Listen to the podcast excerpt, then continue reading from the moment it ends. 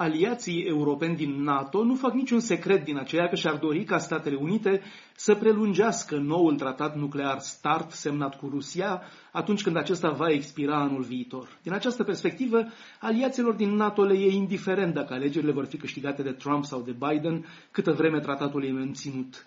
Tratatul nuclear START, care limitează numărul de focoase nucleare și care permite inspecții reciproce, a fost semnat în 2010. El va expira în februarie anul viitor, în cazul în care cele două părți nu decid în mod explicit să oprească prelungirea lui automată cu încă 5 ani. Până acum, o oarecare confuzie a plutit în jurul prelungirii tratatului START, deoarece Trump cere ca el să includă și China. China însă, al cărei arsenal nuclear e relativ redus comparat cu cel al Rusiei sau Statelor Unite, a tot repetat că nu e interesată de tratat, iar asta deja înainte de tensiunile actuale. Până acum, Putin a dat de înțeles că e de acord cu prelungirea acordului nuclear START, dar asta era înainte ca Statele Unite să se retragă în primăvară dintr-un alt acord, cel numit cer deschis. Nu este prima oară că Donald Trump retrage Statele Unite dintr-un important acord internațional. Anul trecut, el s-a retras și din acordul cu Rusia privind forțele nucleare cu rază de acțiune intermediară.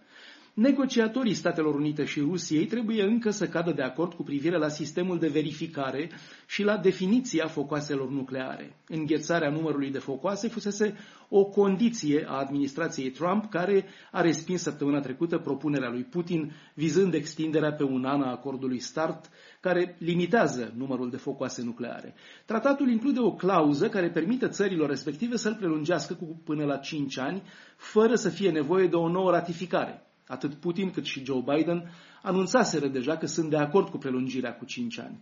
În luna mai, Trump a mai decis și retragerea din tratatul cer deschis, semnat cu alte peste 30 de țări, printre care și România, și care permite efectuarea de zboruri de observație neînarmate deasupra țărilor semnatare. Trump a motivat decizia prin aceea că Rusia ar încălca acordul.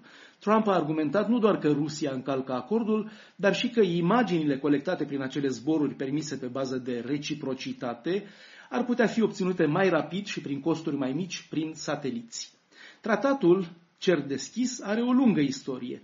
Deja Eisenhower propusese în 55 ca Statele Unite și URSS să efectueze zboruri de recunoaștere pe bază de reciprocitate, dar ideea a fost respinsă atunci de Moscova. George Bush a fost cel care a reluat în 89 ideea lui Eisenhower. Tratatul a intrat în vigoare în ianuarie 2002. Bruxelles, Dan Alexe pentru Radio Europa Liberă.